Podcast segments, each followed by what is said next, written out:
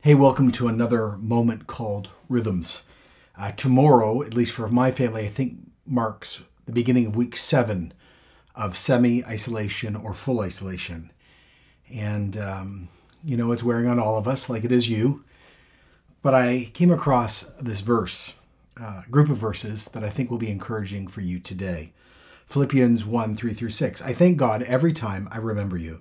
In all my prayers for all of you, I always pray with joy because of your partnership in the gospel from the first day until now. Uh, being confident of this, he who began a good work in you will carry it to completion until the day of Christ Jesus. Uh, this small group of verses bookends our lives, beginning and start, finish. And it reminds us that there is another Advent, another coming. We celebrate the first one at Christmas, and then the day of Christ or the day of the Lord's going to come.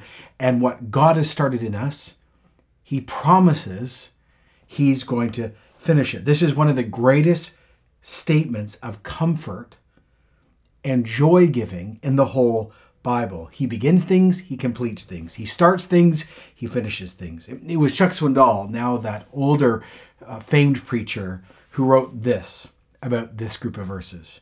You want a fresh, fresh burst of encouragement? You, you may have a good friend who's not walking close to God like he or she once was.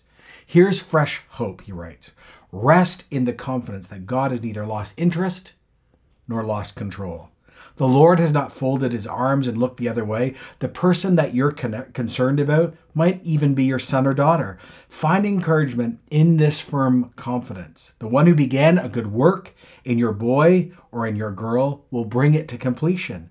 He will finish the task. I repeat, that firm confidence in God's finishing what he started will bring your joy back.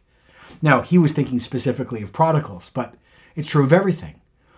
If you know God exclusively through Jesus by the Spirit. What He's begun in you, He's going to complete. So as you watch news today and are on Twitter feeds and on Instagram and you're hearing good reports, great reports, terrible reports, and really scary reports, just remember what God has started in you, He's going to bring it to completion. He's going to walk through this moment with you. And one day we're going to see Him face to face and he's going to restore full joy. But as we wait for that full joy in this moment, hear the word of God today.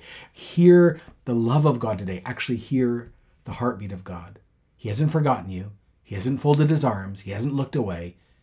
He's going to complete what He started in you. That's the promise of Jesus, who we're walking after. Look forward to seeing you another time as we gather for another moment of hope in this odd moment, the thing we're calling rhythms. We'll see you next time.